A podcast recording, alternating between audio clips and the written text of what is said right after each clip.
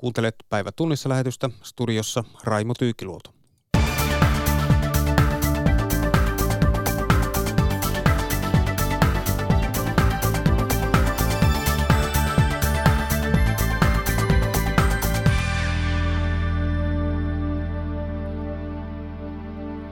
Suomessa kehitetty mullistava teknologia saattaa tehdä pian läpimurron. Siinä maamme sellutehtaiden savukaasuista voisi valmistaa polttoainetta koko Suomen autoille.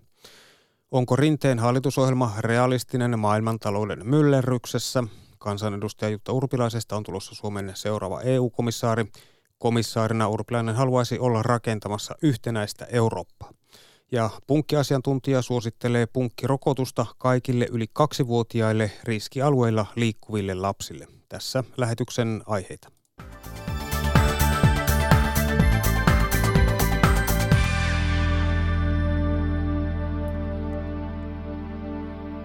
Etelä-Korean presidentti Moon Jae-in haluaa tiivistää yhteistyötä suomalaisten startup-yritysten kanssa – Muun on parhaillaan kaksipäiväisellä valtiovierailulla Helsingissä. Keskusteluissa presidentti Sauli Niinistön kanssa puhuttiin myös Pohjois-Korean tilanteesta. Niinistön mukaan Suomi on tarvittaessa valmis isännöimään Pohjois-Korean kanssa käytäviä aseriisuntaneuvotteluita. Tuo rauhanprosessihan on hyvin vaativa. Ja Suomi on ollut valmis tarjoamaan hyviä palveluksia Niitä on jo käytetty ja jos jatkossa tarvetta on, me olemme hyvin avoimia. Totesi tasavallan presidentti Sauli Niinistä. Suomi voisi alkaa valmistaa bensaa ja diiseliä tehtaiden ylijäämäkaasuista. Lappeenrannan Lahden teknillisen yliopiston mukaan synteettisesti valmistettavilla polttoaineilla voitaisiin leikata merkittävästi liikenteen päästöjä. Tulevaisuudessa autoon saatetaan tankata esimerkiksi hiilineutraalia metanolia. Antti Koistinen. Suomi aikoo puolittaa liikenteen päästöt vuoteen 2030 mennessä. Päästötalkoisiin kannattaisi valjastaa myös tehtaiden jätekaasut, sanoo Lappeenrannan Lahden teknillisen yliopiston tutkimusjohtaja Petteri Laaksonen. Ja jos me käytettäisiin kaikki esimerkiksi sellutehtaiden hiilidioksiditalteoton kautta, niin koko Suomen kaikki liikennepolttoaineet voitaisiin toteuttaa tällä hiilidioksidineutraalilla tavalla. Bensa ja diesel ovat kemiallisesti hiilivetyjä ja niitä voidaan valmistaa synteettisesti. Hiilidioksidi napataan talteen sellutehtaan piipusta, vetyä saadaan pilkkomalla vettä päästöttömän sähkön avulla. Hiili ja vety naitetaan yhteen esimerkiksi metanoliksi, josta voi tehdä liikenteen polttonesteitä. LUT-yliopiston Petteri Laaksonen. Tämän oleellisen merkitys on se, että me ei kaiveta enää maasta näitä fossiilisia, vaan me kierrätetään sitä hiilidioksidia, joka on ilmassa. Ja sitten taas Suomen näkökulmasta meidän polttoaineiden tuonti on 4 miljardia vuoteen. Eli jos me pystyttäisiin kotimaassa tekemään nämä polttoaineet, niin se säästyisi kansantaloudelle kotiin tänne Suomeen. Synteettisistä polttoaineista odotetaan maailmalla isoa bisnestä kymmenen vuoden kuluessa – Suomesta Wärtsilä on mukana teollisen mittakaavan pilottilaitoksen esisuunnittelussa Yhdysvalloissa. Johtaja Matti Rautkivi. Tavoitteena on se, että pystytään tekemään polttoaineita, polttoaineita Nebraskassa ja tämä prosessi, prosessi saada, saada toimimaan osana tätä teollista prosessia, josta tämä vety syntyy ja sitten laajentaa sitä, on se sitten Nebraskassa tai totta kai me katsotaan Wärtsilässä globaalisti, että mihin me pystytään tämmöistä mahdollisesti sitten olla mukana tukemassa. LUT-yliopisto ehdottaa myös Suomeen ison mittakaavan koelaitosta.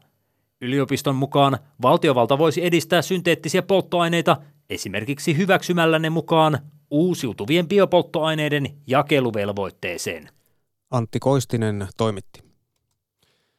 Rinteen hallituksen ohjelma lepää maailmantalouden kasvuodotusten ja viennin vedon varassa. Juuri nyt Kiinan ja Yhdysvaltain kauppasota kiihtyy, lännen Venäjän vastaiset pakotteet jatkuvat ja euroalueeltakin tulee synkkiä uutisia. Seija Vaaherkummun vieraina ajan haasteita pohtimassa ovat tutkimuspäällikkö Ilkka Korhonen siirtymätalouksien tutkimuslaitoksesta, Pofitista Suomen Pankista ja Risto E.J. Penttilä, konsulttitoimisto Nordic West Officen toimitusjohtaja, entinen keskuskauppakamarin toimitusjohtaja. Suomen uusi hallitus se on optimistinen. Se lähtee siitä, että Suomen talous kasvaa noin kahden prosentin vauhtia. No se on enemmän kuin mitä ennustelaitokset sanovat ja siihen tarvitaan maailmantalouden apua. Ika Korhonen, mistä vetoapua voisi olla tulossa? No maailmantalous kasvaa tänä vuonna ehkä sellainen vähän reilu kolme prosenttia. Se on selvästi vähemmän tai hitaampaa kuin kahtena viime vuonna, mutta ei tässä vielä ole ihan niin kuin maailmanlaajuiseen taantumaan menossa. Kasvua on eri puolilla, siis jopa EU-ssa on, on kasvua ja meidän vientimme EU, EU-maihin kasvaa. Kasvu on suhteellisen nopeata Itä- ja Kaakkois-Aasiassa ja sinnekin meidän vientimme itse asiassa kasvaa aika nopeasti tällä hetkellä. Eli myös tällaisia niin kuin positiivisia signaaleja ja valoisia paikkoja on, on maailmantaloudessa. Hmm.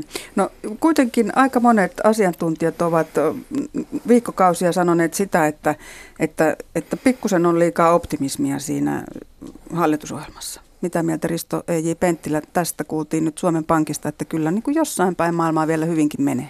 Joo, mielenkiintoista on, että jossain päin on populistisissa ja autoritaarisissa valtioissa näyttää menevän aika hyvin. Myöskin EU-ssa Puola, Unkari johtaa kasvulukuja, Intialla menee hyvin, USAlla, Kiinalla autoritaariset populistiset maat menee hyvin. Mutta tähän olettamukseen kasvun jatkumisesta, niin kyllä tästä tulee, kun lukee hallitusohjelmaa, sellainen olo, että tämä on tämmöinen pehmeä ja lämmin peitto, jonka voi vetää korvien ylitse, ettei tarvitse oikeasti katsoa, mitä maailmassa on tapahtumassa. Nimittäin kaksi asiaa on tapahtumassa. Suhdanteet näyttää melko huonoilta. Sen kanssa voidaan vielä elää. Se, mikä on pahempi asia, on, että koko kansainvälinen kauppajärjestelmä, itse asiassa koko kansainvälinen poliittinen järjestelmä on muuttumassa Suomen kannalta negatiiviseen suuntaan. Puhutaan talouden kylmästä sodasta, puhutaan blokkiutuvista suurvalloista. Ja tällainen maailma ei ole se, missä on helppo tulla tällä ohjelmalla toimeen. Sinällään siis se ohjelma, sitä on myönteistä lukea, siinä, siinä ei ole sellaisia elementtejä, jos tuli sellainen, että nyt menee ihan, ihan väärin, vaan se iso huolenaihe on, että jos tämä paitsi suhdanteet, koko kansainvälinen järjestelmä menee aivan uusiksi, niin silloin varmaan hallitusohjelmakin menee uusiksi. Mm. Sinä olet puhunut, että sääntöpohjaista maailmaa ei enää olisi. Niin mitä on tullut tilalle ja mitä se Suomelle tarkoittaa? Ensiksi mitä on tullut tilalle? Meille on tullut tilanne, tilalle kolme uutta imperiumia, jotka ovat siis Kiina, Yhdysvallat ja Eurooppa ja kaikki yrittävät vahvistaa omaa valta-asemaansa ensiksi lähialueillaan. Meillä on tuota, samantyyppistä kehitystä menossa Pohjois-Euroopassa, jossa Yhdysvallat kovistelee naapureitaan. Euroopassa meillä on Brexit, jossa näytetään, missä kaappi seisoo ja Kiinassa samalla tavalla.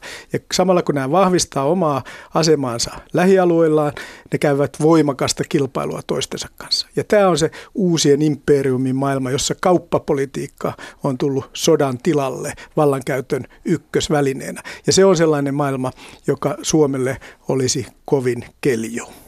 Eikä Korhonen, miltä kuulostaa? No tämä on, on iso, iso vaara, vaaratekijä, että, että jos tämä niin kuin maailmanlaajuinen sääntöpohjainen niin kaupankäynti ja muu, muu kanssakäyminen jakaantuu entistä selvemmin blokkeihin, niin, niin se on kaikille, kaikille huono asia. Että EU on vahva, vahva toimija ja siinä mielessä on tietysti erittäin hyvä, että me olemme nyt ainakin yhden vahvan toimijan, toimijan jäsen. Mutta on tietysti myös niin kuin toiseen suuntaan meneviä, meneviä tendenssejä, että Euroopan unioni on, on onnistunut Kanadan ja Japanin kanssa solmimaan ja tekemään itse asiassa ihan mittavat vapakauppasopimukset. Ehkä niitä on muitakin tulossa nyt Etelä-Amerikan maiden kanssa ja niin edelleen. Eli niin kuin toiseenkin suuntaan ollaan menossa, mutta se tämä tämmöinen maailmanlaajuinen sääntöihin pohjautuva järjestelmä niin on tosiaan tota, tällä hetkellä aika kovilla. Mm. No, se näkyy siinä, että Yhdysvaltain presidentin, ähm, presidentti Donald Trump on antanut vauhtia tämmöiselle kauppanokittelulle tai, tai sodalle jo monta kertaa. Hän on asettanut kaikille, tai hän uhkaa asettaa kaikille kiinalaistuotteille 25 prosentin tuontitullin ja tullimaksu koskee jo osaa kiinalaistuotteista. No, Kiina on, on vastannut. Kyse on tässä nyt kahdesta maailman suurimmasta kansantaloudesta. Mihin tämmöinen nokittelu voi johtaa? Tässä on kysymyksessä hegemonia-taistelu, eli taistelu siitä, mikä on, kuka on ykkösvaltio poliittisesti taloudellisesti seuraavien vuosikymmenen ja ehkä joko, jopa tämän koko vuosisadan aikana, jolloin tämä ei tule loppumaan. Vaikka Yhdysvalloissa vaihtuisi presidentti, niin on hyvin epätodennäköistä, että Yhdysvallat luopuisi tästä hyvin voimakkaasti kriittisestä suhtautumisesta Kiinan talouspolitiikkaan ja siihen, että se tukee omia yhtiöitään sitä, että, se, että Kiinassa ei voi toimia samoilla ehdoilla länsimaiset yhtiöt. Eli kyllä tässä on perinpohjainen muutos tapahtumassa kansainvälisessä järjestelmässä ja, sitä, ja se ei muutu, vaikka poliittiset suhdanteet Yhdysvalloissa ja Euroopassa muuttuisivat. Ja ja silloin, silloin tarkoittaa sitä, että mennään kohti ää, tuota, hyvin erilaisia tuota, ää, kauppavirtoja, mennään kohti alempaa kasvua. Missä ne kauppavirrat kulkevat, ne uudet virrat? No, ne kulkevat juuri sillä tavalla, kun äsken Ikka sanoi, että eli tulee kahdenvälisiä ja alueellisia sopimuksia. Se kuva siitä maailmasta, jossa mennään kohti yhteisiä pelisääntöjä, se on poissa. Sitä ei enää ole. Siksi voidaan sanoa, että kansainvälinen kauppajärjestelmä, jopa poliittinen järjestelmä, vanha on mennyttä. Ja se paras, mihin nyt päästään, on tämmöisiä kahdenvälisiä ja alueellisia diilejä. Mm. Puhuttiin Japanin ja Kanadan kauppasopimuksista, mutta, mutta kun puhutaan imperiumeista, puhutaan Kiinasta, Yhdysvalloista, EUsta, niin, niin mikä se sitten on tässä uudessa kahdenvälisessä maailmassa, niin Suomen vastaisku, pienen Suomen vastaisku erilaista imperiumien puristuksessa? No Suomi varmaan yrittää edelleen pitää kiinni ja yrittää pitää kiinni erilaisista tämän ihan sääntöpohjaisen kansainvälisen järjestelmän osasista, mukaan lukien sitten maailman kauppajärjestö VTO. Ja tietysti Suomi, Suomi osana EUta e pyrkii tekemään näin. Onnistutaanko siinä, niin se on sitten jää jää nähtäväksi. Mutta muuten niin tota... Mikä se ratkaisee? Mitä pitäisi tehdä, että onnistutaan?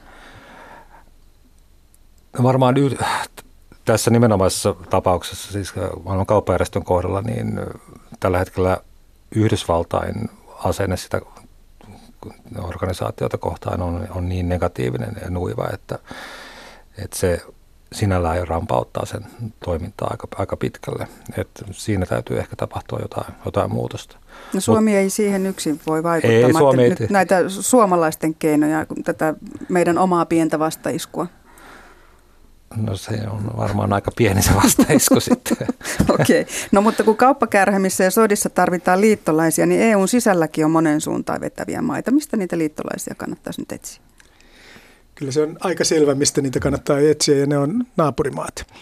Eli meillähän on pohjoismaisuuden merkitys unohdettu EU-aikana aika tyystin, ja vaikka siitä paljon myönteisesti puhutaan, niin nyt olisi aika muodostaa voimakkaampi pohjoismainen liittouma ja ääni EUn sisällä nimenomaan vaikuttamaan siihen suuntaan, että voitaisiin vahvistaa tätä sääntöperäistä kansainvälistä vapaakauppaa.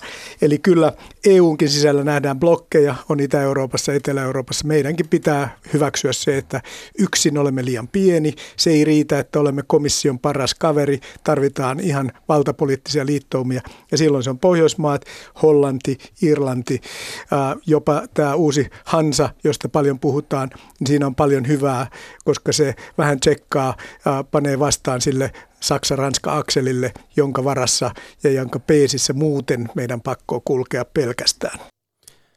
Seija Vaaherkumun vieraina olivat tutkimuspäällikkö Ilkka Korhonen siirtymätalouksien tutkimuslaitoksesta Bofitista Suomen Pankista ja konsulttitoimisto Nordic West Officen toimitusjohtaja Risto E.J. Penttilä.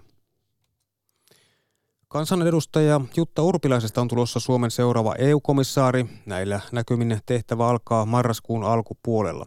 Sitä ennen edessä on neuvottelut komission tulevan puheenjohtajan kanssa ja kuulemistilaisuus Euroopan parlamentissa. Jutta Urpilaista haastattelee Juha Hietanen. Minkälainen olisi kaikkein mieluisin tehtävä komission jäsenenä? No mä toivon, että mä saan olla osa joukkuetta, että miellän itseni joukkuepelaajana. Mikä sitten tarkalleen ottaen tulee olemaan se tehtäväkenttä ja salkku, niin, niin se jää nähtäväksi. Et siinä komission puheenjohtajalla on valtavan iso merkitys. Et ylipäänsä mitä hän tulee tekemään tälle komission nykyiselle salkkujaolle, tuleeko hän kuinka paljon niitä muuttamaan, tuleeko hän luomaan ihan uusia salkkuja. Ja sitten toisaalta sen jälkeen niin lähdetään neuvottelemaan jäsenmaiden toiveiden kanssa. Ja Ja, ja ajattelen niin, että on monia mielenkiintoisia tehtäväalueita, joiden parissa olisi mukava työskennellä, mutta katsotaan nyt ensiksi, että kuka on komission puheenjohtaja ja lähdetään sitten hänen kanssaan keskustelemaan siitä hänen ajatuksestaan. Kuka tai ketkä ratkaisevat sen, kuka komission puheenjohtaja on? No kyllä siinä Euroopan jäsen, unionin jäsenmaiden päämiehillä on keskeinen rooli. Eli meillähän on ensi viikolla EU-huippukokous, johon päättäjät kokoontuvat ja ja siellä sitten pitäisi löytää yhteinen näkemys, ei pelkästään komission puheenjohtajasta, mutta näistä muistakin niin sanotuista Euroopan huipputehtävistä tai viroista. Ja sen jälkeen komission puheenjohtajan pitää saada myöskin parlamentin luottamus, eli siellä enemmistön pitää tukea komission puheenjohtajaa, jotta hän saa sitten mandaatin lähteä rakentamaan komissiota. Että tämä on tämmöinen niin yhteispeli. Tässä on muutamia nimiä ollut ehdokkaina komission puheenjohtajaksi esillä kuka olisi mieluinen valinta ja hyödyllinen sitten Suomen tulevan komissaarin kannalta? No uskon, että kaikkien äh, niiden henkilöiden kanssa, joiden nimet on julkisuudessa pyörinyt, niin, niin kykenen tekemään yhteistyötä. Ja, ja osaan heistä olen jo tavannutkin ja osaan tunnen entuudestaan. Että, et, siinä mielessä olen aika luottavainen, että yhteistyöhön pystytään kuka tahansa sitten heistä komission puheenjohtaja onkin. Toki tämä nimityspeli huippuvirkojen osalta, niin tämä on aina semmoista salatiedettä ja tähtitiedettä, että nythän meillä on ollut tämmöinen äh, ikään kuin kärkiehdokas menettely kaksissa Euroopan parlamenttivaaleissa, että puolueet etukäteen ikään kuin ilmoittaa heidän ehdokkaansa komission puheenjohtajaksi. Ja, ja viime kerralla sitten EPPn eli konservatiivien puheenjohtaja Juncker – tai konservatiivien ehdokas Juncker valittiin komission puheenjohtajaksi ja nythän käydään sitten keskustelua siitä, että pidetäänkö tästä kärkimenettelystä, kärkiehdokasmenettelystä kiinni vai voiko tuo komission puheenjohtaja tulla sitten vielä ihan jostain ulkopuolelta, eli niin sanottu musta hevonen. Mutta tämän osalta varmaan ollaan ensi viikolla viisaampia. No salatiedettä on sekin aina, että kenestä tulee Suomen komissaariehdokas. Kuinka paljon tiedät siitä, että minkä takia Antti Rinne päätyy juuri sinuun? No tiedän sen verran, että, että hän piti minua pätevimpänä tähän tehtävään ja, ja sopivimpana tähän tehtävään. Että varmasti äh, mun tausta valtiovarainministerinä, SDP-puheenjohtajana, mutta myöskin pitkään Eurooppa-kysymyksiä harrastaneena poliitikkona ja, ja sitä ennen jo vähän niin nuorena kansalaisaktiivina, niin vaikutti siihen, että, että hän äh, arvosti mun osaamista ja kokemusta – Sanoisin näin, että, että siitä, että olen nainen, ei varmaan myöskään tässä tilanteessa ollut haittaa, koska Suomi on saanut viisi kertaa olla ehdottamassa komissaariksi henkilöä Suomesta ja, ja viisi kertaa me olemme siihen tehtävään miestä esittäneet, eli 25 vuotta Suomea on edustanut mieskomissaari, joten ehkä siinä mielessä oli ihan ymmärrettävää, että syntyi myöskin julkisuudessa aika vahva paine siihen, että tällä kertaa, jos ja kun on päteviä naisia, niin pitäisi esittää naista. Niin, sekä SDPn puheenjohtajana että valtiovarainministerinä olit ensimmäinen suomalainen nainen ja nyt siis Suomen komissaariehdokkaana olet ensimmäinen nainen. Sen takia jälleen on sinua kiitelty lasikattojen rikkojaksi. Miten koet tämän asian itse? No mä olen hyvin nöyrä, nöyrä ja kiitollinen tietenkin näiden annettujen tehtävien ja, ja luottamuksen niin kuin edessä. Että, että onhan se aina, aina niin kuin aika koskettavakin hetki, että, että saa olla rikkomassa lasikattoa ja jossain tehtävässä toimia ensimmäisenä naisena. Toki samaan hengenvetoon täytyy sanoa, että aina se tehtävä ei ole kovin helppo. Että välillä on sellainen olo, kun niin kuin tarpos umpihangessa ja yrittäisi saada polkua aikaiseksi ja toivoisi, että joku sitten seuraisi sitä polkua myöhemmin perässä. Että kyllähän siihen niin kuin ensimmäisen naisen rooliin ja tehtävään niin kuin aina sisältyy myös sitten – haasteita ja, ja, ja paljon erilaisia ristiriitaisia odotuksia, ennakkoluuloja, joita sitten omalla työllään täytyy pystyä, pystyä joko osoittamaan vääriksi tai oikeiksi, aina vähän riippuen sitten, että minkälaisista odotuksista on kysymys. Mutta että pääsääntöisesti tietenkin voi sanoa, että, että toivon, että en jää ainoaksi naiseksi näissä tehtävissä, vaan että perästä sitten myöskin tulisi muita naisia. Että kyllä mun mielestä hienoa olisi nähdä, että että jonain päivällä sitten Suomessa olisi taas nainen valtiovarainministerinä. Että musta presidentti Halonen on sen hienosti todennut, että ei riitä, että yhden kerran lasikatto rikotaan, vaan että kyllä se, ää, kyllä se edellyttää ja, ja, ja toivomus on, että sitten tulee myös seuraajia. No miltä se on käytännössä tuntunut semmoisessa tilanteessa, kun olet sitä polkua luonut, niin siellä on ollut semmoista, niin kuin, varsinkin poliittisten vastustajien joukossa, semmoista vähättelyä, joskus epä, epäluuloisuutta. Miltä se tuntuu? No ei se tietenkään hyvältä tunnu. Ja, ja to, toisaalta niin kuin, ajattelen ehkä niin, että se on myös varmaan sisuunnuttanut. Että et, et, et tavallaan niin kuin tulee semmoinen olo, että, että no, että katsotaanpas, että, että kyllä mä niin vielä pystyn sen osoittamaan, että, että olen siinä mielessä pätevä ja kyvykäs kuin, kuin miehetkin tähän tehtävään. Mä ajattelen niin, että, että tärkeintä on niin se, että on sujut itsensä kanssa ja tekee asiat niin kuin itse kokee jotenkin oikeaksi ja, ja on, on niin kuin itsellä hyvä omatunto ja puhdas omatunto. Ja, ja kyllä sitten varmaan voi ajatella näinkin, että ensimmäisenä naisena joutuu ehkä enemmän tekemään töitä ja, ja panostamaan siihen, jotta sitten pystyy niitä, niitä ennakko-odotuksia lunastamaan tai toisaalta sitten myöskin ehkä rikkomaan, jos ajatellaan, että monesti ne odotukset voi olla myöskin kielteisiä, että eihän se tyttö pärjää. Sitten pitää kahta kauheammin tehdä töitä ja osoittaa, että kyllä se tyttö pärjää.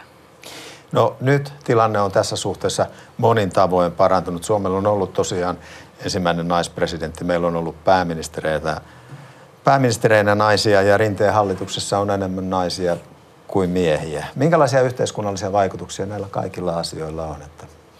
No mä tietenkin toivon, että, että ylipäänsä se, että meillä on naisia erilaisilla yhteiskunnallisilla johtopaikoilla, niin se on, toimii esimerkkinä nuorille tytöille ja, ja, ja naisille siitä, että, että voi niin kuin miettiä erilaisia uravaihtoehtoja ja, ja kaikki on periaatteessa mahdollista. Mutta sitten mä ajattelen myöskin niin, että kyllähän varmaan siihen itse päätöksentekoon on myöskin tärkeää saada sitten niin kuin sitä naisnäkökulmaa ja sitten myös sitä naisten elämänkokemusta ja kokemusta siitä niin kuin yhteiskunnallista asemasta ja roolista. Että varmaan se ideaalitilanne on joskus tulevaisuudessa se, että meidän ei enää tarvitsisi niin puhua siitä, että onko meillä kuinka paljon miehiä ja kuinka paljon naisia. Että me olisimme aidosti niin tasa-arvoisia. Mutta että toistaiseksi me ei vielä siinä, siinä äh, tilanteessa olla ja, ja sen takia minustakin on, on tosi hienoa, että meillä on nyt tässä uudessa rinteen hallituksessa myös paljon nuoria naisia. Ja, ja toivon, että se mun oma polkuni on, on ollut helpottamassa heidän tietään. Mm. No, Suomi on siellä EU-mittapuussa niin suhteellisen pieni maa. Kuinka vaikea tilanne on saada semmoista riittävän painavaa salkkua Suomelle? Minusta Suomi kuitenkin tunnetaan niin kuin aktiivisena ja rakentavana jäsenmaana. Ja, ja mä uskon, että se meidän toiminta Euroopan unionissa, jota me ollaan koko jäsenyytemme ajan edustettu, niin, niin luo hyvät edellytykset sille, että, että me saamme painavan salkun. Ja, ja toki myös se, että me olemme tällä hetkellä EU-puheenjohtajamaa, tai sanotaan, että ensi kuun alusta, jolloin sitten neuvottelut varsinaisesti alkaa, niin puheenjohtajamaa, niin ei siitäkään varmasti haittaa ole.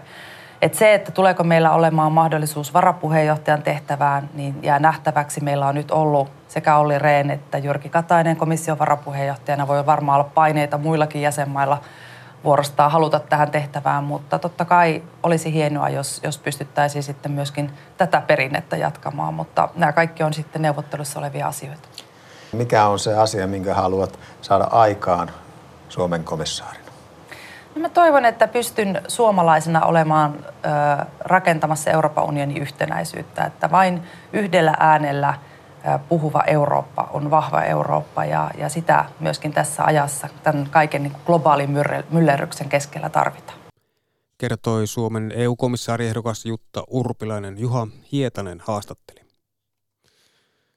Ruoan ostaminen verkosta jatkaa kasvuaan. Esimerkiksi Keskossa ruoan verkkokauppa kasvoi alkuvuonna 100 prosenttia edellisvuodesta. Kokonaisuutena ruoan verkkokaupan osuus koko Suomen päivittäistavaramarkkinoista on vielä pieni, noin puolisen prosenttia. Asiakkaalla on nykyään useita vaihtoehtoja sille, mistä ruokansa pystyy tilaamaan. Myös maaseudulla on aiempaa enemmän kauppoja, joista ruokaa toimitetaan kotiin tai noutopisteeseen. Heini Holopainen. Wikströmien jääkaappi näyttää alkuviikosta tyhjältä. Perhe asuu syrjässä ja äiti tekee töitä kotoa, joten hän tilaa ruuat kännykällä eikä lähde autolla kauppaan. Tiina Wikström Kokkolasta. Se vähän vaihtelee, että riippuu ihan siitä, että onko miten asiaa kaupunkiin ja sitten jos ei ole, niin mielellään pysyy kotona ja tilaa sitten tuolta. Että ihan itse matkaan riippuen liikenteestä, niin, niin kyllä se sen 10-15 minuuttia ottaa ja sitten se itse kaupassa pyöriminen niin omaan aikansa sitten. Lähikauppias Patrik Vähähyppä vastaanottaa verkkokaupan kautta tulleen tilauksen ja alkaa koota ostoksia. Tilaus on nopeimmillaan perillä kolmessa tunnissa. K-Market-kauppias Patrik Vähähyppä Kälviältä. Vanhuksillahan se on, että ei päästä kauppaan, mutta sitten taas nuoret perheet niin arvostetaan sitä omaa aikaa ja se on aika semmoinen hieno ja helpottava palvelu monelle. Suurissa kauppaliikkeissä on paljon ruoan verkkokaupan tarjoajia. Siellä kotiin kuljetus on ostosten noutopistettä suositumpi palvelu. Keskossa on parin sadan ruoan verkkokauppaa tarjoavan kauppaliikkeen verkosto. S-liike tulee perässä. Palvelu on muutamassa kymmenessä kaupassa. Päivää, päivää. Evästä tulisi. Kotiin kuljetus maksaa ajasta ja paikasta riippuen vajaat tai yli 10 euroa. Jotkut karsastavat hintaa, kaikki eivät. Tiina Wikström. Kyllä huomaa, että kun tilaa, niin tulee otettua oikeastaan vaan ne, mitä tarvii. Eli sieltä jää todella monta heräteostosta pois. Eli onko niin, että nyt on tullut myös rahallista säästöä tästä? Kyllä se voi sanoa, että niin, niin, tulee ihan selkeästi, vaikka maksaa tästä toimituksesta, niin kyllä tämä on laskettu, laskettu monta kertaa, että kannattaa. Heini Holopainen haastatteli. Ravintolisina myytävien laillisten CBD-hamppuöljyjen suosio kasvaa Euroopassa. Tsekissä tutkijat ovat selvittäneet, mitä teollisuushampusta valmistettavat trendikkäät CBD-öljyt todellisuudessa sisältävät. Tsekkiläisen yliopiston tekemien analyysien mukaan merkittävä osa öljystä sisältää haitallisia ainesosia. Kaksi perheenäitiä on lapsinen tullut ostoksille Prahan lähellä sijaitsevaan hamppupuoti Kanaturaan. Iva Vimrova kertoo käyttäneensä ravintolisänä myytävää CBD-öljyä viime joulukuusta alkaen. Vimrova sanoo, että CBD-öljy rauhoittaa häntä, parantaa unenlaatua ja saa hänen vatsansa toimimaan paremmin. CBD eli kannabidioli on hamppukasvien sisältämä kemiallinen yhdiste. Se ei päihdytä, mutta rauhoittaa ja rentouttaa. Lisäksi aineella on lääkinnällisiä vaikutuksia. Monissa Euroopan maissa on käynnissä CBD-buumi, koska kannabidiolia hehkutetaan hyvinvointia parantavana ihmerohtona. Tsekistä on viime vuosina tullut yksi Euroopan johtavista CBD-tuottajista, sanoo Kanatura-kaupan omistaja Jiri Novak. There are a lot of uh, farmers that are growing uh, uh, technical hemp. Novak sanoo, että Tsekissä on paljon maanviljelijöitä, jotka kasvattavat teollisuushamppua ja tuottavat laboratorioiden kanssa erilaisia CBD-tuotteita, kuten öljyjä, kosmetiikkaa ja elintarvikkeita. Prahalaisen yliopiston tutkijat ovat selvittäneet, mitä eri kaupallisten valmistajien CBD-öljyt sisältävät. Analyysien mukaan osassa öljyistä oli luvattua vähemmän kannabidiolia. Öljyjen ei pitäisi päihdyttää, mutta vajaasta kolmanneksesta näytteistä löytyi liikaa kannabiksen päihdyttävää ainesosaa, kertoo University of Chemistry and Technology Praguein professori Jana Haislova. We also saw mm, a lot of polyaromatic hydrocarbons contamination. Haislova sanoo, että he löysivät joistakin CBD-öljyistä myös runsaasti syöpää aiheuttavia epäpuhtauksia. Euroopan komissio luokitteli tammikuussa kannabidiolin uuselintarvikkeeksi, joten CBDtä sisältävien elintarvikkeiden ja ravintolisien tuominen EU-markkinoille vaatii uuselintarvikeluvan. Muutoksen vaikutus Tsekin hamppualaan on vielä epäselvä. Prahasta raportoi Mikko Leppänen. Punkkiasiantuntija suosittelee punkkirokotusta kaikille yli kaksivuotiaille riskialueilla liikkuville lapsille. Puutiasaivokuumetta on tavattu viime vuonna muun muassa Ahvenanmaalla, Turun saaristossa ja Espoossa. Turkulainen väestönperhe on ottanut rokotukset, näin Satu, Alvari ja Mandi Väistö kertovat. Meillä on siis kesäpaikka Kustavissa. Et oikeastaan ajankohtaiseksi se tuli silloin, kun me kuutisen vuotta sitten ostettiin, ostettiin se kesäpaikka. Niin, et kyllä valitettavasti niin kuin koko perheen tasolla niin varmaan kymmenen, kymmenen punkkia on poistettu. Tiedätkö sä, minkälainen se punkki on? Jos et katso sellaisilla suurennuslaseilla, niin se näyttää sellaiselta pieneltä kiveltä.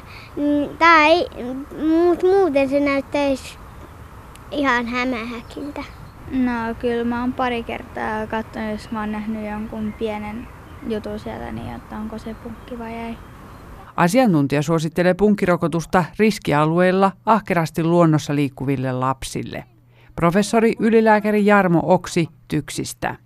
Ja varsinkin jos on kokemus, että yleensä kesäisin saa useammankin punkin pureman, niin tota, totta kai siinä sitten ää, on niin kuin rokotuksen paikkakin. Ja tietysti se täytyy muistaa, että ei kotieläimiä samaan sänkyyn.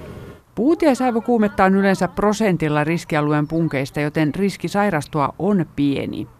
Mutta oireet voivat olla vakavia, jopa kohtalokkaita, ja lapsella lieväkin sairaus voi aiheuttaa pitkäaikaisia seurauksia.